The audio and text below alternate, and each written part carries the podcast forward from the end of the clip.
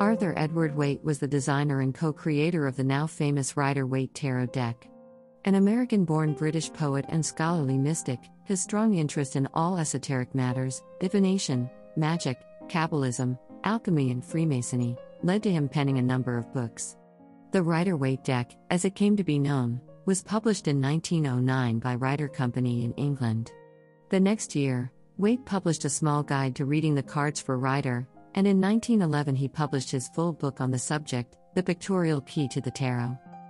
Although Waite was not the first, the Visconti deck beautifully painted by Italian artist Bonifacio Bembo in the 15th century, the Visconti deck is one of the earliest surviving tarot card sets.